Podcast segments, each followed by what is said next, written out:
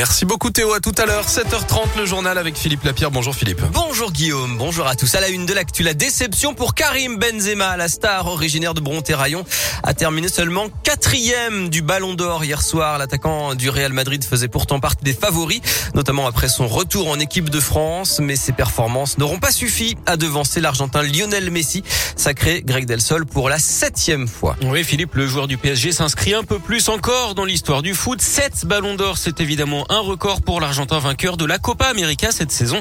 C'est derrière, euh, c'est le, c'est d'ailleurs le premier joueur à décrocher le Graal sous le maillot parisien. Suivent le Polonais du Bayern Robert Lewandowski et l'Italien de Chelsea Jorginho et donc Karim Benzema seulement quatrième cette année malgré son retour en grâce avec les Bleus après six ans d'absence et une saison très accomplie au Real Madrid.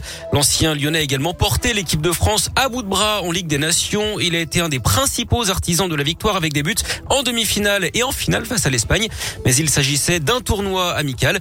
Il paie peut-être aussi sa condamnation à un an de prison avec sursis dans l'affaire de la sextape de Mathieu Valbuena alors que l'exemplarité fait partie des critères de sélection du Ballon d'Or.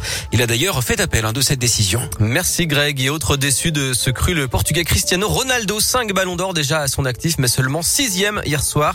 Kylian Mbappé est neuvième, N'Golo Kanté cinquième. Chez les filles, l'espagnol Alexia Putellas du Barça a été sacré. Puis le foot, c'est aussi le tirage au sort des 32e de finale de la Coupe de France. C'était hier soir. Vous le retrouvez en détail sur radioscoop.com. L'OL ira notamment à Paris face au Paris FC, actuellement cinquième de Ligue 2. Il y aura un derby entre la Duchère et l'AS Saint-Etienne.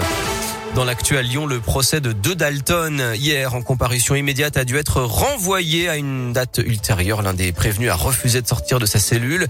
Les deux Lyonnais de 18 et 23 ans avaient été interpellés après des jets de mortier sur la police pendant le tournage d'une émission euh, de Jean-Marc Morandini sur CNews.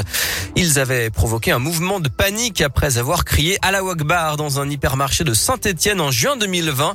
Un an de prison avec sursis a été requis hier contre deux Stéphanois de 38 et 52 ans. L'un d'eux avait déjà provoqué un mouvement de panique et, l'évacuation d'une église à Lyon en 2016. Jugement attendu le 20 décembre.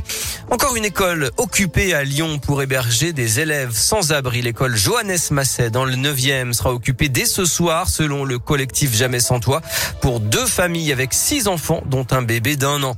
Le secteur médico-social dans la rue aujourd'hui, journée de grève nationale à l'appel de la CFDT qui demande l'extension de la prime du Ségur de la Santé de 183 euros à l'ensemble du secteur. Un rassemblement est prévu à 13h devant la préfecture à Lyon.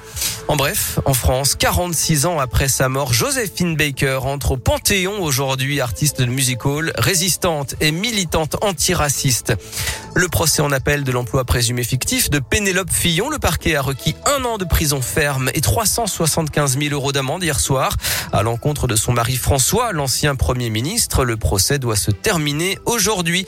Jour J pour Éric Zemmour, le polémiste d'extrême droite de 63 ans doit annoncer sa candidature à l'élection présidentielle ce midi dans une vidéo selon son entourage. Il devrait être également l'invité du JT de TF1 ce soir à 20h.